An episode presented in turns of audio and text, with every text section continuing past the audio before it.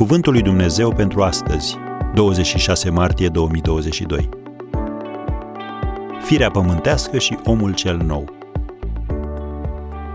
Firea pământească poftește împotriva Duhului și Duhul împotriva firii pământești. Sunt lucruri potrivnice unele altora.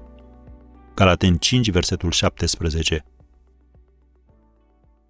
Biblia ne spune, aici în epistola către Galateni, în capitolul 5, de la versetul 16, umblați cârmuiți de Duhul și nu împliniți poftele firii pământești. Căci firea pământească poftește împotriva Duhului și Duhul împotriva firii pământești. Sunt lucruri potrivnice unele altora, așa că nu puteți face tot ce voiți. Am încheiat citatul. Astăzi vom vorbi despre patru principii imperative care te vor ajuta să câștigi bătăliile zilnice dintre firea pământească și omul cel nou. Întâi, fii cinstit. Recunoaște faptul că trupul tău va căuta întotdeauna satisfacție în lucrurile rele și că nu-și va lua nicio zi liberă. Apoi, fii smerit.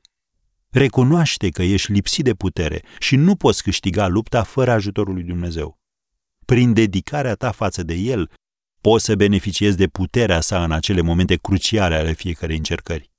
Și abilitatea ta de a face lucrul acesta va crește pe măsură ce exersezi tot mai mult disciplina spirituală. Cu cât te apropii mai mult de Dumnezeu, cu atât devii mai puternic atunci când te confrunți cu ispita și cu necazul.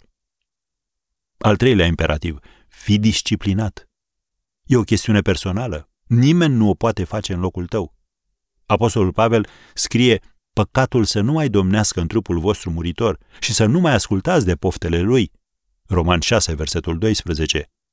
Dacă altcineva trebuie să spună frâu și nu tu, acest lucru nu va da rezultate. Și în al patrulea rând, fii treaz. În calitatea sa de militar, David ar fi trebuit să o știe mai bine, dar Satan l-a surprins cu garda jos. Drept urmare, a ajuns să comită adulter cu Batșeba și apoi a regizat omorârea soțului ei în încercarea de a-și acoperi păcatul. S-ar putea să spui că ție nu ți se poate întâmpla așa ceva. Chiar crezi lucrul acesta?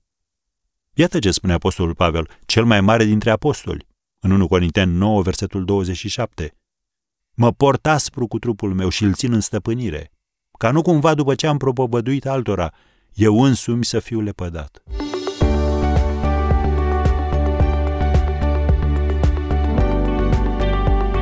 Ați ascultat Cuvântul lui Dumnezeu pentru astăzi, rubrica realizată în colaborare cu Fundația SER România.